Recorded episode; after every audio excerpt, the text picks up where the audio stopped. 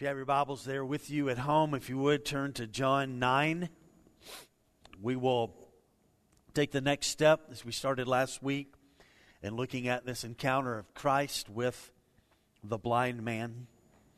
To put everything in context, go up, if you would, to the top part of John chapter 8, and we'll look at verse 57, and then we're going to read through John 9 down through verse 12. Actually, let's look at 56. So, your father Abraham, Jesus said in John 8 56, rejoiced that he would see my day. He saw it and was glad. And so the Jews said to him, You are not yet 50 years old, and you have seen Abraham? And Jesus said to them, Truly, truly, I say to you, before Abraham was, I am. So they picked up stones to throw at him, and he hid himself and went out of the temple. And going out from that place, as he passed by, John 9 1 says, he saw a man blind from birth. And his disciples asked him, Rabbi, who sinned, this man or his parents, that he was born blind? And Jesus answered, It was not that this man sinned or his parents but that the works of God might be displayed in him. We must work the works of him who sent me while it is day. Night is coming when no one can work, and as long as I am in the world, I am the light of the world. And having said these things, he spit on the ground and made mud with the saliva. And then he anointed the man's eyes with the mud and said to him, Go wash in the pool of Siloam, which means sent. So he went and washed and came back seeing. And the neighbors and those who had seen him before as a beggar were saying, Is this not the man who used to sit and beg? And some said, It is he. And others said, No, but he is like him. And he kept telling them, though, I am the man. So they said to him, Then how were your eyes opened? And he answered, The man called Jesus made mud and anointed my eyes and said to me, Go to Siloam and wash. So I went and washed and received my sight. And they said to him, Where is he? And he said, I do not know. So we're going to continue this that we began last week, and I want to do a bit of review for us this morning in regard to where we were last week. We looked at three primary points last week. The first one was we looked at the sovereign grace that comes from God, the sovereign grace that comes from Christ. God is ever at work in our lives, He is ever at work in the world and amongst humanity. He is working in the midst of the brokenness of the world, giving all of those who live in darkness an opportunity to come to sight. And God sovereignly working and uses us at times in the, in the lives of other people so that they will hear the message of Christ to come to a place of eternal life. This man is not looking for Jesus on this day. He doesn't know that Jesus is passing by. He doesn't know that they are wanting to stone him. He's just doing what he did every single day, begging in the temple.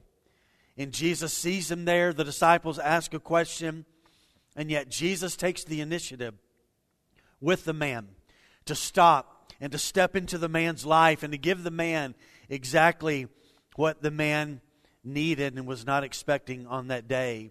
And it is the surprise of grace.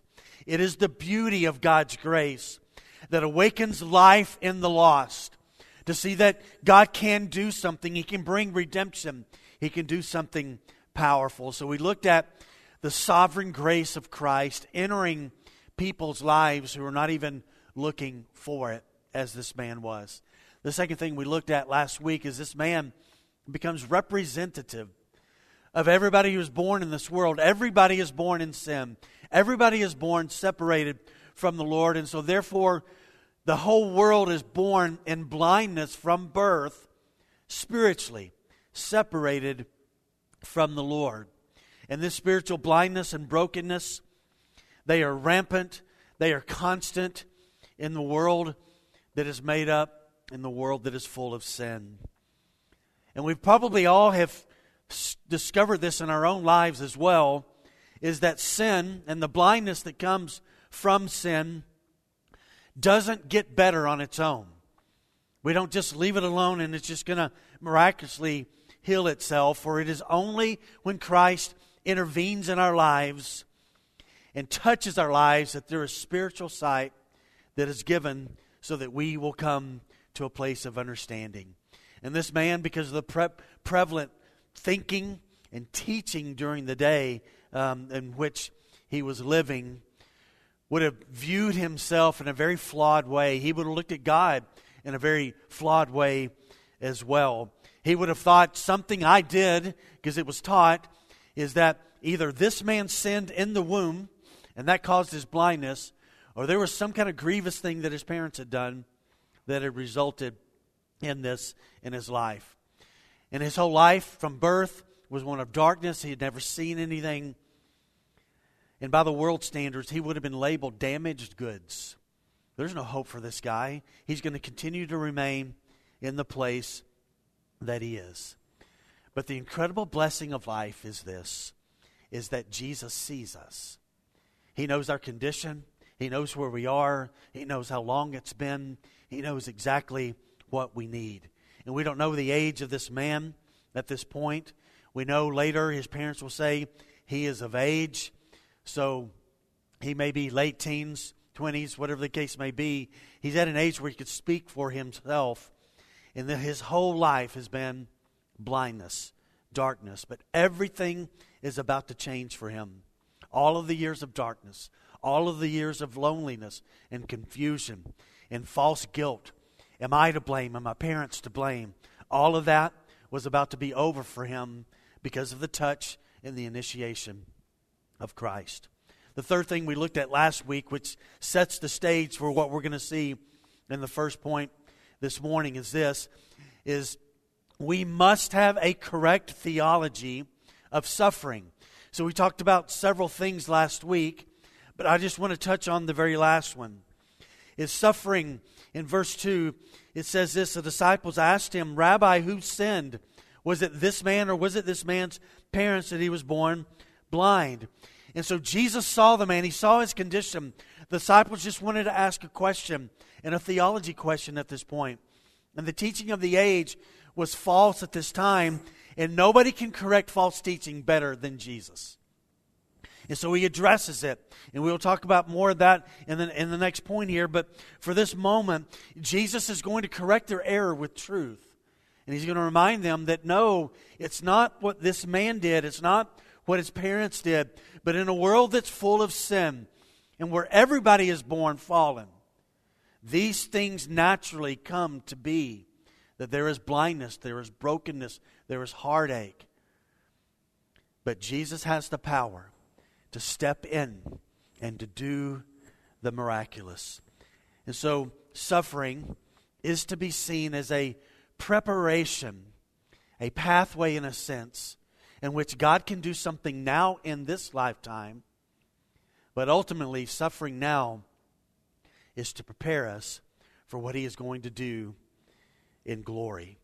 And so I read this verse last week in 2 Corinthians chapter 4. And Paul writes these words. He says, So we do not lose heart.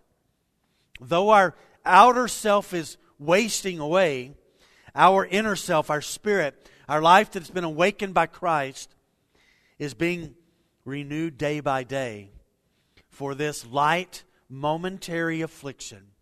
It is preparing for us an eternal weight of glory beyond all comparison as we look not to the things that we see, but to the eternal things that are unseen. For the things that are seen are transient, they are passing away, but the things that are unseen are eternal. And the disciples do not know it yet, but this suffering of this man and what he has known for his whole life is going to become a pathway for them to see and trust Christ more, but to see the incredible glory and power and deepen their discipleship. And that is my prayer today is that this story will deepen our discipleship. It will deepen our passion for Christ, our desire to see his work in us and in our world in a much greater way. So how does Jesus answer the question? The disciples are like, okay, is it this, is it this man's problem? Did he do something or did his parents do something? And that brings us to point four. The gospel's work is to ultimately display the glory of God. That is the great aim of the gospel to, to give glory to our God. And so here's how Jesus responded. Look at verse 3. So Jesus answered, No, it's not that this man did something. It's not some direct correlation. He sinned, this came. So it's not that. And it's also not because of what his parents did.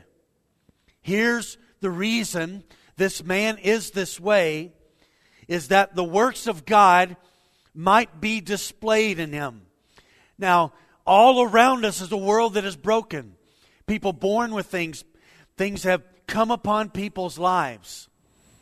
Disease, whatever the case may be, autoimmune things, heart conditions. There are things that are a part of our lives that, in, in many ways, they remain. They are just a part of our lives. And Jesus gives us an interesting perspective here. And the perspective is this is not, yes, everything comes from the fallen nature. All brokenness comes from that.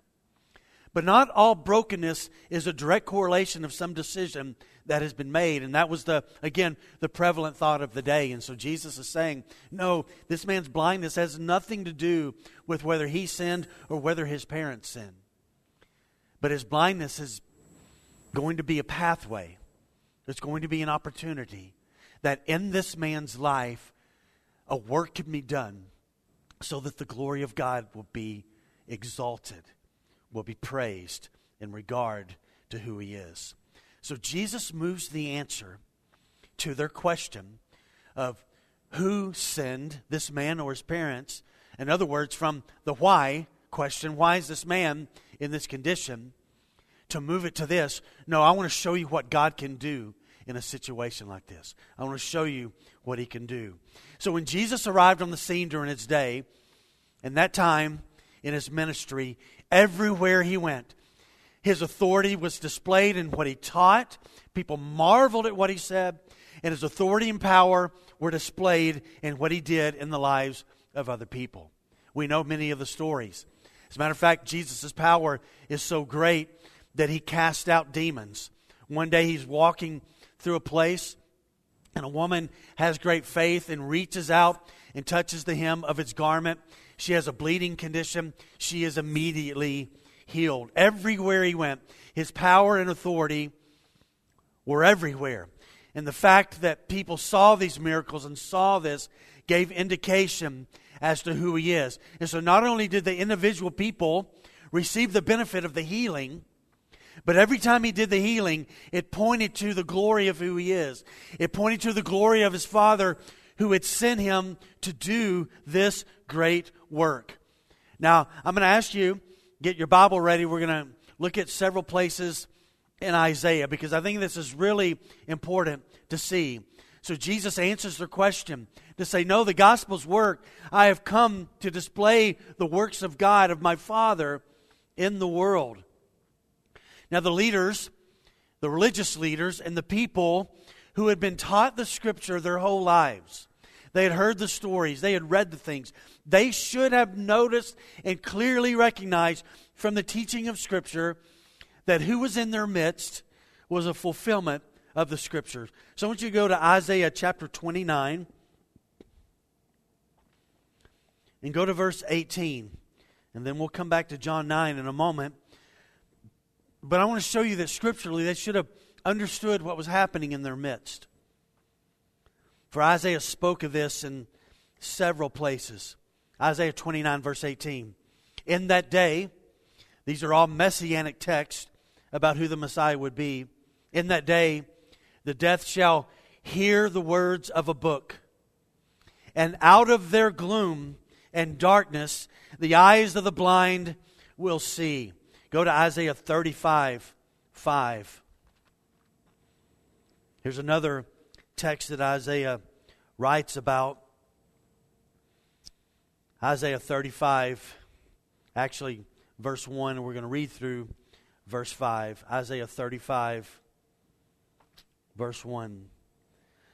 Isaiah writes, The wilderness and the dry land shall be glad, and the desert shall rejoice, and the blossom like the crocus. And it shall blossom abundantly, and rejoice with joy and singing. The glory of Lebanon shall be given to it, and the majesty of Carmel and Sharon. They shall see, listen to this, the glory of the Lord and the majesty of our God. In what way? Look at three. Strengthen the weak hands and make the feeble, make firm the feeble knees. And say to those who have an anxious heart, Be strong, fear not. Behold, your God will come with vengeance, with the recompense of God. He will come and he will save you. And then the eyes of the blind shall be opened, and the ears of the deaf uh, unstopped. And then shall the lame man leap like a deer, and the tongue of the mute sing for joy. For f- water shall break forth in the wilderness, and streams in the desert. Go to Isaiah chapter 42 now.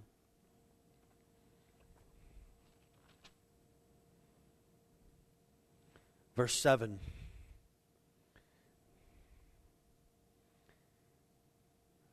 Let's see, let's put six with it.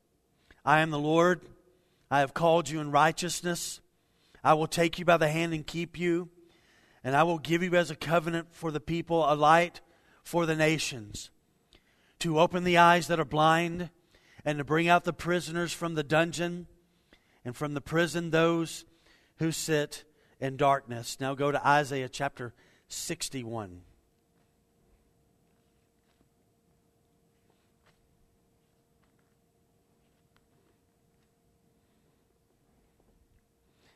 Verses 1 and 2.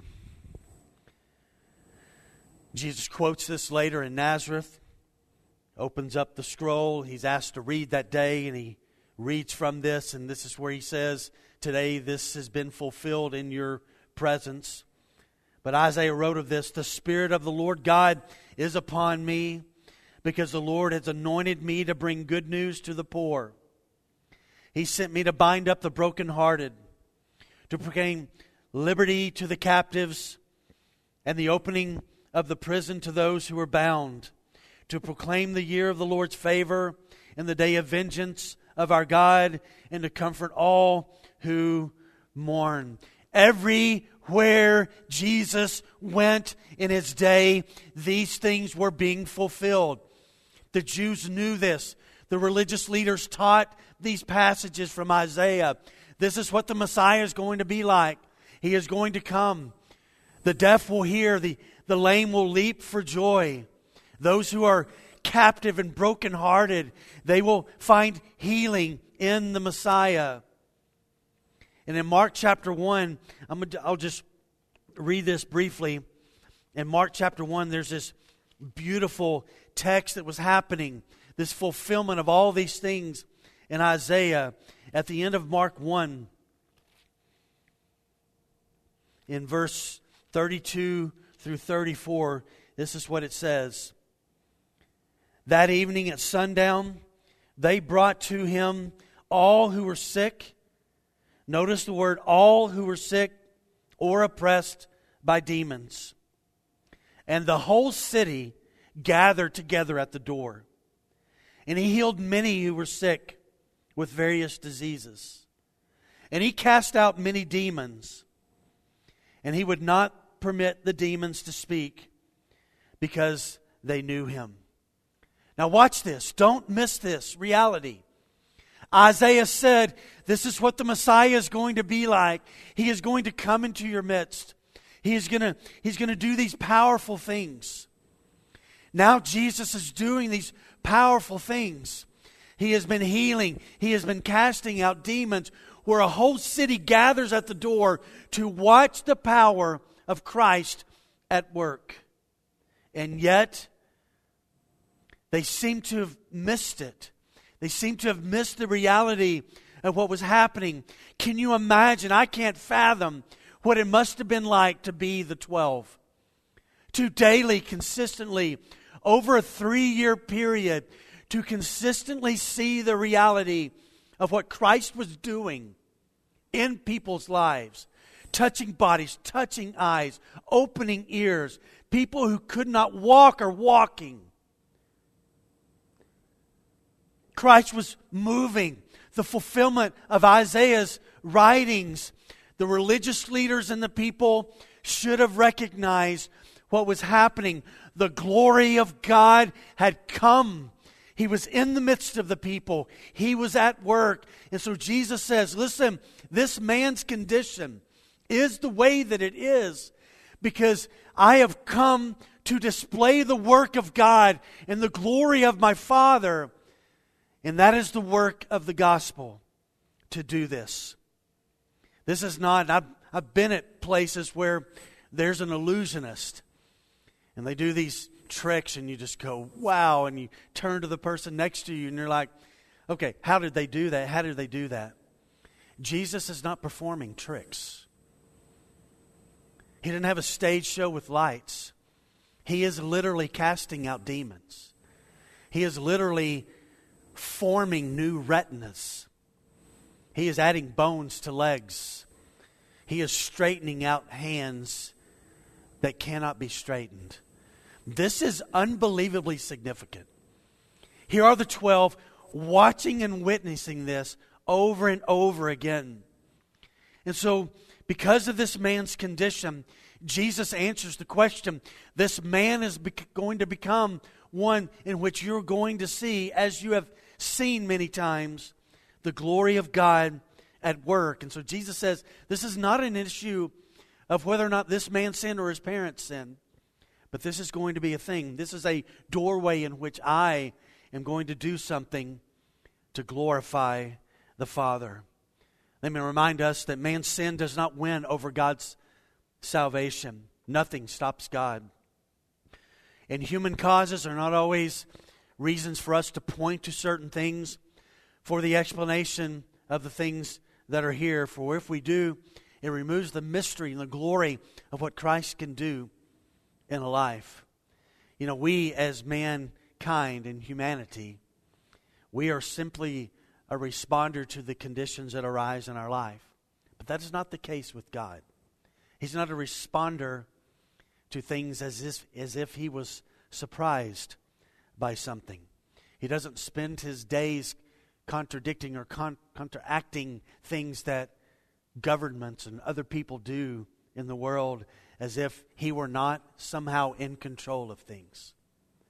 This man was born blind, and his, his life would become a pathway for the glory of Christ to be displayed.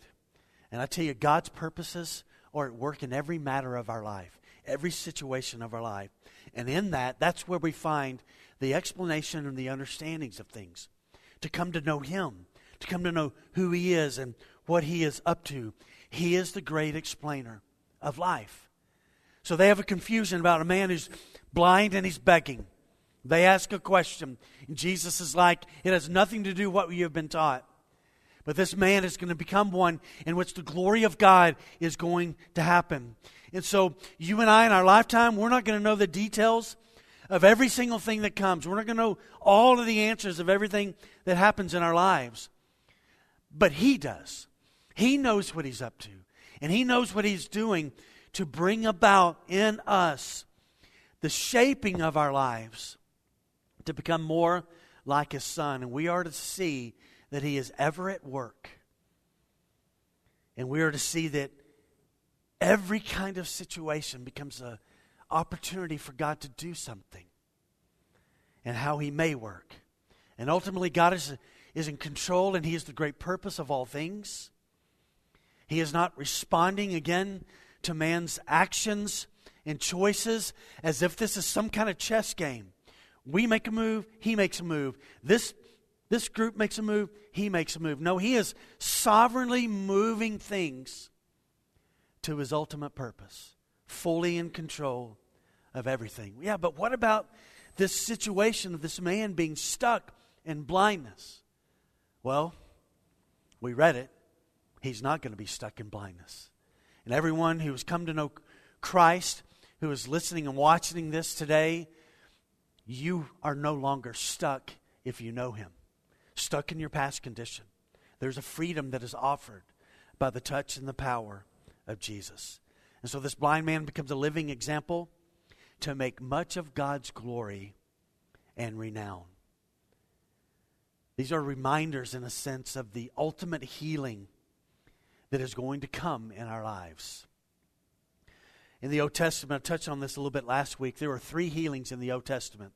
Naaman was healed of his leprosy, Hezekiah was healed, and then those who had rebelled in the desert, um, the fiery serpents came and bit them. They looked up at the serpent on the pole that Moses had, had put together, and they were healed of their snake bites. In the Old Testament, there were three resurrections, so a total of six miracles until Jesus.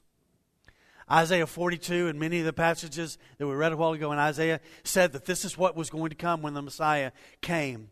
And everywhere Jesus went, he was casting out demons, he was healing, he was bringing wholeness to people's lives, not just physically, but he was doing so spiritually. Let me remind us of what John began this gospel with. John 1 3. All things, all things were made through him. That's not just the moon and the stars and the snow that has fallen today. All things were made by or through him. And without him, listen to this, and without him was not anything made that was made. So when you think of John 1 3, and you think of the miracles that Jesus did, he is continuing to create. So let me just bring to remembrance what's happening. Every time he did a healing, he created something new new eardrums, new organs that needed to be healed, new retinas and eyes, new skin with a leper, new vertebrae that needed to be fused, new bones. Everything that he was doing in these miracles, he was creating new and making things whole and establishing things. And this is the case for the few of us that are in the room this morning, and this is the case to everybody who is watching today. There's not a one of us that has not been touched by the ravages of sin, regardless of how it has come into our lives. From bad choices that we have made, from the sin of others that have been thrust upon us because of what they have done. Some of us have been born with issues from the fall that we were born with. They are still here, or they have gotten worse over time. Or some things are just a part of our life because the world is broken. And everybody here today and everybody listening, we are all flawed in some way. And it's flaws in a way where we would say, I was born with this, or I have this. It is a part of my life and it is remaining. And if we'll have his perspective, this is what we can say now. I have this, I was born with this, so that the power of God would be displayed in my life. Pointing to Him that I'm not great, but He is great, and look what He can do in somebody like me. And whenever we are weak, it is a moment where He will show Himself strong. And where we sense we can't be used because of something in our lives or some kind of weakness, it can reveal that His power can move in our lives. Paul got to the place in 2 Corinthians chapter 7 where he said, I am content with weaknesses so that the glory of God may shine through. Job 122 all the things that happened with Job. In all this, Job did not sin or charge God with something wrong. Job 2:10, speaking to his wife, Job said to her, "You speak as one of the foolish women would speak. Shall we receive only good from God and shall not receive evil?" And in all this, Job did not sin with his lips. There are things a part of our lives that seem to be permanent. And not everything's going to be ultimately finally healed here. We know ultimately it will be completely healed in the next life. But there are times in this life where God moves and God touches. And He does something amazing. I've been greatly impacted in my lifetime through reading and through watching Joni Eareckson Tada teach, who broke her neck as a teenager or a, a young 20 something and has trusted in God as a paraplegic for all of her life. Spurgeon, deeply impacted by Spurgeon. Love his writings, love the things of it. Spurgeon battled with the darkness of depression. He battled with it. There's a guy that you may have seen, um, Life Without Limbs. His name is Nick Vujicic. And he trusts in God. Born with no arms, no legs, and deeply loves God. And I think this text teaches us that there are things a part of our lives that are going to remain, or God may bring healing. But they become pathways, they become doors for the power of God to be displayed in our lives so that He gets this great glory. And I believe that every time somebody comes to faith in salvation, that is a miracle work. Because somebody dead on the inside has been awakened to life. And at times, sometimes this glory of God is seen in the brokenness of this world, in the condition of the world, and how we care for those who have these deep afflictions, and how we love them and minister to them. And God gets the glory, and how we pour our life out into the sick. Now, I want to look at one other passage before we move on, and things will speed up a little bit here. But I want you to turn to 2 Corinthians chapter 4 for a moment. 2 Corinthians chapter 4. Because what Paul writes here is so important for us to see. So here's this man, he's been born blind, and everybody looks at him. Something's wrong with him. He's sinned. His parents have sinned. He's just a beggar. He has no value. People ask theological questions about him. Jesus sees him, steps into his life, and he's going to do something. And with every one of us, if we know Christ, he has stepped into our life, he has opened up our eyes, and that this, this work of his is to be for his glory. This is one of my favorite texts that Paul wrote. Look at 2 Corinthians 4 in verse 7 through 11. But we, believers, have this treasure, heavenly treasure, power of God, presence of God. Where does it reside? It resides in jars of clay. People, humanity, in my life What's my life like? Well, I'm a jar of clay that has cracks in it. It's not powerful. I can sometimes break. So, again, let's come back to 2 Corinthians 4 7. But we have this treasure in jars of clay to show the surpassing power that is in our lives belongs to God and not to us. Now, listen to what Paul writes here. We are afflicted in every way, but not crushed. We're perplexed, but not driven to despair. We are persecuted, but not forsaken. We are struck down, but not destroyed. And we are always carrying in the body the death of Jesus so that the life of Jesus may also be manifested in our bodies. For we who live are always being given over to death for Jesus' sake, so that the life of Jesus also may be manifested in our mortal flesh. Listen, church, what Paul writes here is profoundly significant in regard to looking at this man in John chapter 9 and looking at our own lives. Our lives, imperfect and flawed as they can be, become these vessels that reveal God's greater glory.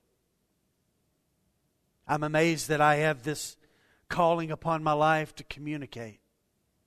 As a kid, I never would have thought I would be doing something like this. And so he uses a broken vessel like me to shine his glory. He uses your life, where you work, where you are, in your family, what you do, to reveal that broken, flawed people who have the treasure of heaven in their life through the work of Christ in salvation. And it reveals His power, enables us to be who we are, to say no to temptation, to walk in obedience and holiness and righteousness with Him. So God puts this, listen to this plan. God puts the treasure of heaven, Himself, His presence in our lives, the Holy Spirit, in jars of clay. And notice what He says here. We have this. It's ours. It is in our lives. And it is done to show that He is powerful, not that we are powerful. This blind man has no power to have healing, but Jesus has the power to do so. And we must remember that He is strong and we are not. So we have this treasure, Paul says, of heaven and is put in jars of clay in this life. And it's done to show that He has the power. He is to get the glory. He is powerful, not we. And yet in this life we experience, here it is again, constantly through the Bible. Don't miss it, don't ignore it. is a clear teaching in the Scripture. We experience suffering, but never full defeat. So Paul gives four examples there. We are afflicted in every way, but not crushed. Every way. Listen to that. We wrestle with sin. We are afflicted with that. We wrestle sometimes with our personality and how it is displayed upon others. We wrestle emotionally, afflicted with things. Some of us have sickness that is a part of our life. We are afflicted. Some of us are afflicted in our mind, wrestling with the freedom and longing for the freedom. Some of us are afflicted with body frailties. Some of us are afflicted in every way of our past and our failures. But I want you to notice what the power of God does in the jars of clay. We are afflicted but we are not crushed. Not crushed. We are perplexed, Paul says, but we're not driven to despair. Sometimes we're confused over temptation. We're confused over an unrighteous world, seem to be getting the better standing in the right places and more powerful, and they have more influence. Sometimes we are perplexed by God's patience with the rulers of the world. We are perplexed by sickness. We are sometimes perplexed by death. So sometimes we are perplexed, Paul says. But we're not driven to despair because we know that this life is not it. We are headed somewhere else. So, yes, we are afflicted in every way, but we are not crushed. We are perplexed, but we're not driven to a place of despair, saying that there's no hope. Then he says, listen, and sometimes his people are persecuted, and when they are persecuted, they are never forsaken. So when Paul loses his life, when Peter loses his life, when the saints of God lose their lives, when they are put in prison. Paul says, We are persecuted, but we are not forsaken. This is a matter of perspective. And again, in the context, he puts his power, his glory at work inside jars of clay. So we are at times persecuted, but we are never forsaken. We are never alone. We are never alone. Never alone. Why are we never alone? Well, uniquely, Jesus speaks about that. Let me tell you why we're not alone and why there's a security into our lives that lasts beyond our circumstances. This is, these are Jesus' words in John 10 28 and 29. I give them eternal life, and they will never perish, and no one will snatch them out of my hand. And then Jesus says, And my Father, who has given them to me, those in my hand, is greater than all, and no one is able to snatch them out of the Father's hand. I and the Father are one. So we are persecuted. And if this increases in our country and we suffer for things, if we are persecuted, we are never forsaken. And then Paul says, and then sometimes this treasure in jars of clay that shows that He is powerful and we are not, and we are afflicted in every way, we are perplexed about life, we are persecuted, and then sometimes we are struck down. But God's people are not destroyed. Why are believers not struck down? And I just read it to you. We are in the hand of Jesus and we are in the hand of the Father. And then look what he says there in 10 and 11. We are always in our bodies, in this jar of clay, carrying in our body the death of Christ. So, the death of Christ at work in our lives, continuing to crucify ourself and our pride and our way and our will carrying about in our bodies the death of Christ, so that the life of Christ would be manifested in our life, so that we would live His life. And this is a great glory in our lives.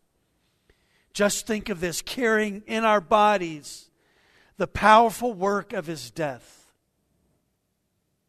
In that His life, His life, would be manifest in our life, and that is amazing today. Absolutely amazing. You see, the work of God does a change of transformation. I read a story about some Wycliffe Bible translators by the name of Bob and Jan. They were assigned to the Makuna people in southeast Colombia, South America. The progress was going really well in putting the Bible into the Makuna language. And the chief's son was intimately engaged in uh, helping them as a language helper. Each portion of the scripture had to be checked and double checked for meaning and clarity. And after five years of labor, the Gospel of John was finalized for publication. And the people gathered together that had become believers to hear the word of God, and the tribe sat patiently. And beginning at John 9 1, when they got there, the chief's son was reading. And he read about Jesus' encounter with the man born blind. And when he got to the verse where Jesus says that this man was born blind in order that the works of God might be put on display, the old chief just stood up right where he was and stopped the reading. And he required silence by his uplifted right hand, and he said, We must stop killing our babies. This was a people steeped in animism. And the normal process is that when a child was born, that had any kind of deformity or defect, they would take the child to a desolate place and they would leave it there and let it die. The implications of the gospel, as the chief heard the word of God, was that these children had value and would be ones who would display the work of God in their lives. In church, I cannot emphasize this enough this morning that the glory of God works in brokenness and works in flawed people, even with deformities, to where He gets the glory in the great work that He does. And so they Jesus answers the question to say, no, it's not about what this man did. It's not about what his parents did. This is here so that in the work of this man, I'm going to do something to the greatness and the glory of God. And so Jesus now takes us to the fifth point here. And so in verse 4, he says this Listen, we've got to be busy men. Saying this to the disciples who had asked the question. There's an urgency of the hour with the gospel. We must work, verse 4, we must work the works of him who sent me while it is day, for the night is coming when no one can work. And here's what Jesus is saying Look, I'm the light of the world.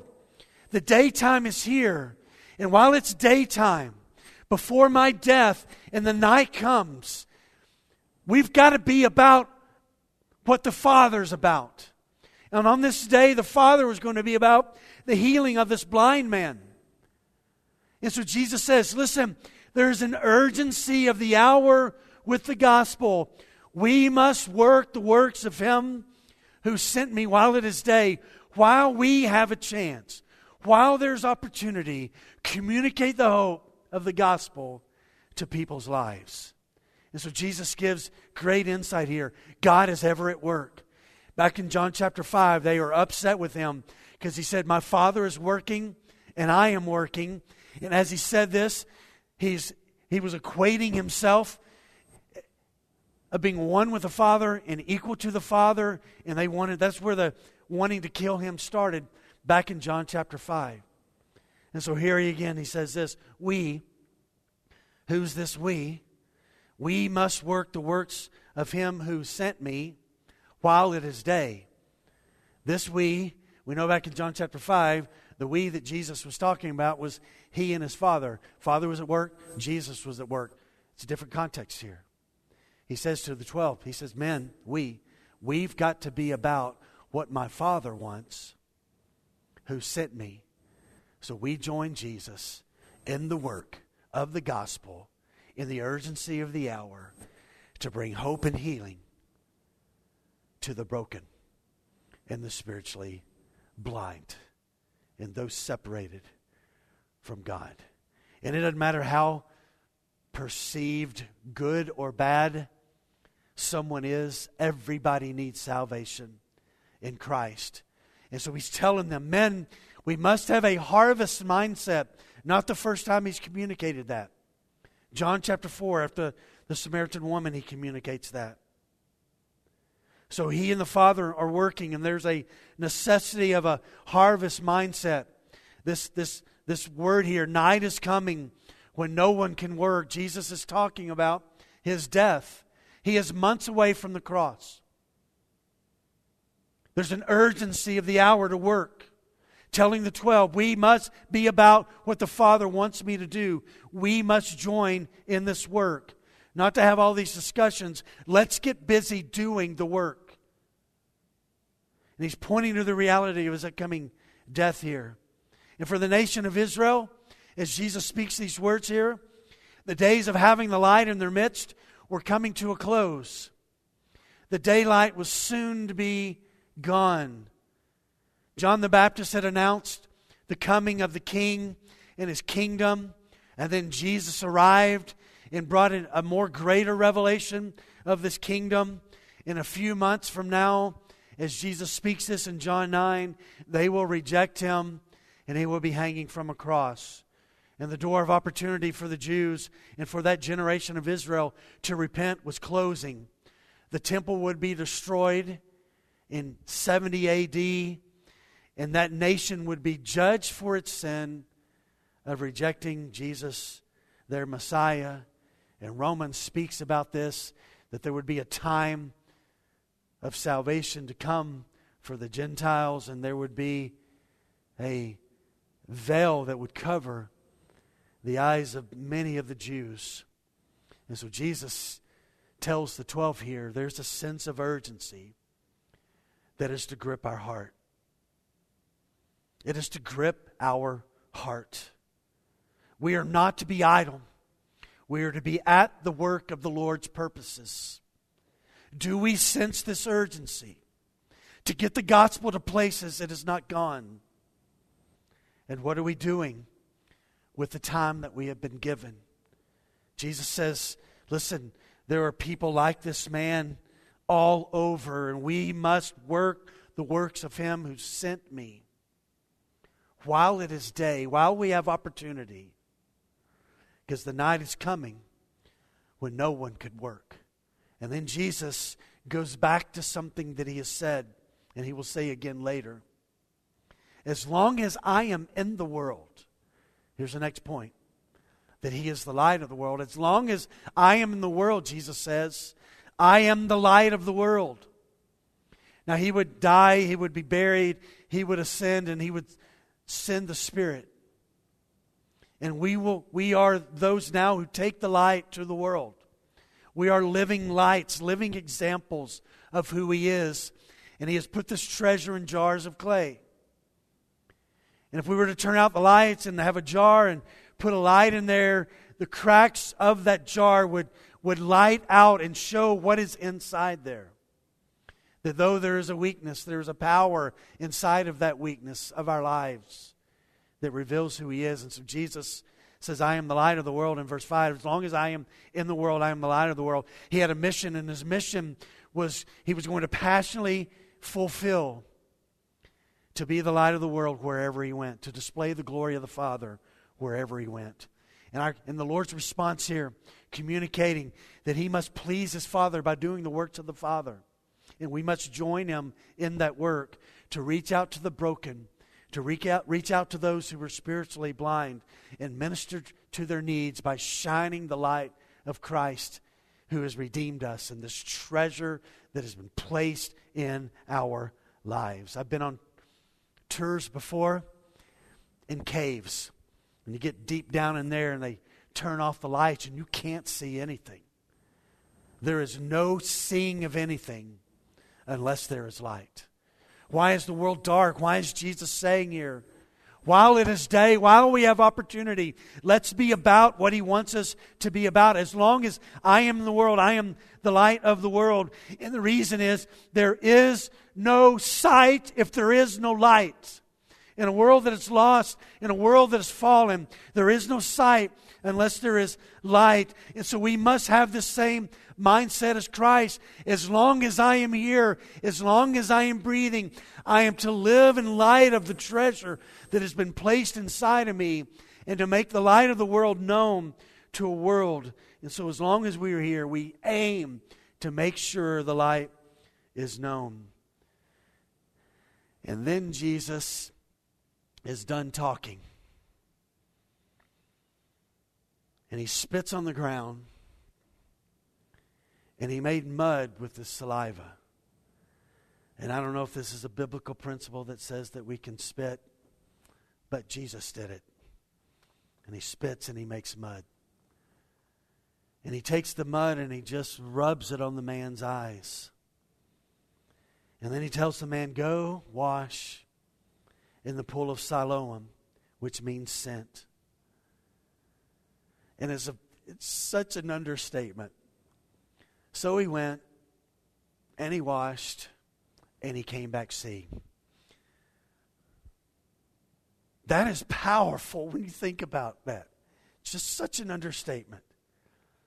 But I want you to notice the grace of Jesus. This man, again, was not looking for Jesus.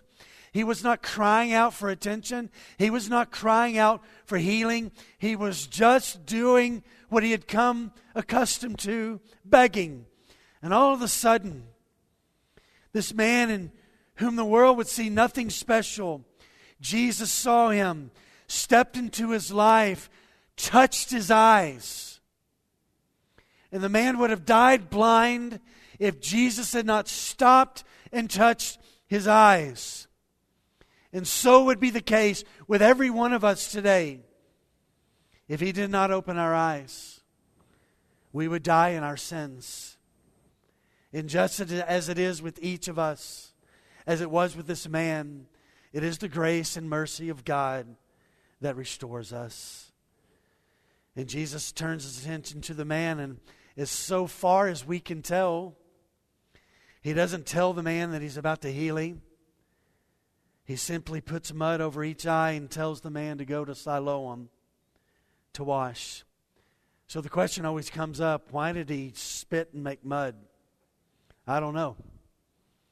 Mark 7 tells us that he spat and made mud and put it on one guy's ears. And then in Mark chapter 8, he did with another blind man. He spit and made mud and put it over his eyes. But let me just propose a couple of things. Why did Jesus spit in the dirt to make mud and put it on his eyes and tell him to go wash? One possibility, and mainly, maybe, this main purpose. As it is with so many things with Jesus, it was designed to elicit faith, to believe. It was a faith test for this man to follow the instructions in the Word of Christ for his healing. Would he obey like Naaman did to actually go and wash for the cure of his leprosy? The cure was available to him, Jesus said. Or here's this possibility. When's the last time you had dirt rubbed in your eye heavily? It's uncomfortable, even if you're blind, I'm sure, to have that there. And when Jesus comes into a place and he convicts, he disrupts our old life, and he initiates and irritates what we know, and that conviction leads to change. A desire to be washed by the blood of Christ for salvation and cleansing. And ultimately, we don't really know, but we know this that the man goes and he washes and he sees. By the way, the religious leaders don't like what happened. Surprise, surprise. See, they had a law that they had made up that you couldn't knead on the Sabbath day. Making mud is kneading. That was one of their silly rules. And it's possibly on this day that the reason he made mud and kneaded it and put it on the man's eyes was to make a mockery of their silly rules. That it is better to do good than to not do good. It's better to heal this man on the Sabbath than to not heal this man at all. It's interesting, the pool of Siloam that they went to in John chapter 7 to get the water where they pulled out over the altar at the Feast of the Tabernacles. The pool of Siloam means sent. Watch this. Jesus sends the man to the pool of sent to be healed. Don't miss the uniqueness of these words. He has been sent. He has anointed the man's eyes. He sends the man. The man's been sent at the word of Christ. He obeys Christ, and healing comes. Christ ultimately is the real Siloam where cleansing and healing comes. And in this miracle, Jesus took all of the initiative. He came to the blind man. The blind man did not come to him. And he expected the blind man to respond with faith filled action. And I thought this week, this man probably could have convinced himself the foolish errand to go to the pool and wash as he's making his way, feeling around to get to the pool of Siloam, he probably could have thought of a dozen reasons as to why he shouldn't even go. And sometimes in our lives, we convince ourselves that it's not worth it to follow through in what Christ has commanded us to do. And I want to say today, it is. Even if we have to feel our way in the darkness to get to the place where He has told us to go, it is worth it. Because when the man got there and he found and he listened where the pool of Siloam was, he took water in his hands and he washed his eyes. And when he got the mud away, he opened them up, and a man born blind sees water, sees people, sees aspects of the temple. And where in his whole life he used to feel his way in and around the temple, he now walks back, probably by memory, from what he used to feel. And he goes back. And the powerful aspect of his transformation perplexes everybody. And this is the power of life transformation and personal testimony. So John 8, John 9, 8 says he gets back and everybody that kind of used to be around him are like, wait a minute, wait, wait, wait, wait, wait. You look familiar. And they start having a conversation about what they are witnessing. And they talk to one another. Isn't this the man who used to sit and beg? Isn't that the blind guy? Isn't that him? Yeah, that's he. Others said, No, no, no, no, that, no, it just kind of looks like him. And he kept saying, The man said, No, no, no, I, I'm the man. No, it's me. I used to be blind, but now I see. This is what happens when Christ transforms a life. There are questions, there's a bit of confusion, there's discussion and he becomes the talk of the town. And something like this cannot be kept quiet, as it is a testimony of the greatness and the goodness of God. And those who knew the man were puzzled, and they are confused, and they are trying to explain, to come to grips with the absolute unexplainable.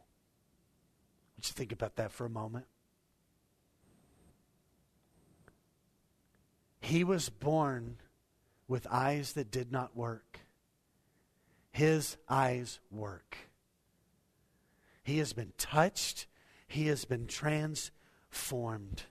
So they ask him, okay, if it's you, how did this happen? Who did this? Who did this work? Because obviously you can't do this work. How were your eyes opened? And he said, The man named Jesus, I want you to not miss this. The man called Jesus made mud, listen to these words, and anointed my eyes, and said to me, Go to Siloam and wash. So I went and washed and received my sight. He gave the credit where it needed to be Jesus. And we should note that he does not call Jesus Lord yet. He will. They're going to meet again after he's kicked out of the temple. But he knows Jesus touched him, and he knows Jesus healed him. John writes in 9 6 that Jesus anointed, notice the language, he anointed the man, not with oil, he anointed the man's eyes with mud the man comes back and he connects it. Jesus anointed my eyes with mud. Let me tell you something about the holiness of Christ. Anything he touches, he can anoint. And when he anoints it, it brings healing, it brings power, it brings purpose. And when Jesus does so, believers have healing. And sometimes this healing comes through a number of different ways. Sometimes it comes through the love of a friend just sitting down with us and walking with us, and a healing comes. Sometimes it comes through a spoken word of truth, and our eyes are open, we see the change that needs to be made. Sometimes, as shocking as it sounds, anointing and awakening comes through sickness and suffering. And a healing comes out of that. Sometimes the pain in life leads to a great healing. And as of now, Jesus has only opened that man's physical eyes, but next week we will behold Jesus opening the man's spiritual eyes. And all of this that we have seen today was to lead to this moment that Christ would get the great glory. But I love what he does. He doesn't call a big crowd over and says, Hey guys, watch what I'm about to do. I'm going to spit. I'm going to make some mud. I'm going to put it on the man. He's going to go away and watch. And I want you to watch this really cool thing that I'm about to do. He just does it in private. And yet the transformation becomes public. Because when a life is changed by the touch and power of Jesus, it is amazing. I want to close with this, and I want to just show something here about the power of Christ. I've got a couple of things here that I want to lift up here that I want you to see. So I've got two boxes here. One one box representing our life, all of our limitations, the things that we say we can't do, the things we can't get over. We have worries in our life that just dominate our lives, and we feel stuck. And we try to get these in, and we try to we try to do this, and we try to give them to God, and and and it just doesn't seem to work. And so we re- remain seeing that there's just limitations in our life. Our worries remain. We're stuck, and so sometimes we we give our worries and we put them over here and we put them in God with God, and then you know they just seem to be too big, and we take them back and we put them back in our own life. And our problem is is that we think the limitations are just there. They're never going to go away. Our worries are always going to be there, and we're just stuck. And our problem is this our God is too small. And what needs to happen is this we need to see that our limitations and our worries in those places that we are stuck, the Father, the Son, and the Spirit they, one, three persons, one God, are big enough to handle whatever comes in our lives. There are no limitations with Him. He is almighty, He is powerful. Give our lives to Him and to know this. Some things may remain in our lives, but He came and to put His presence, His, His Spirit in us, jars of clay, to show this miraculous power is His. And so sometimes we're struck down but not destroyed. We're perplexed. And yet He always is ultimately the answer. Put our lives, go to the pool of Siloam and wash. Take your worries, take your limitations, Take the places that you feel stuck, take them to the Father, take them to the Son, and take them to the Spirit. Let's pray.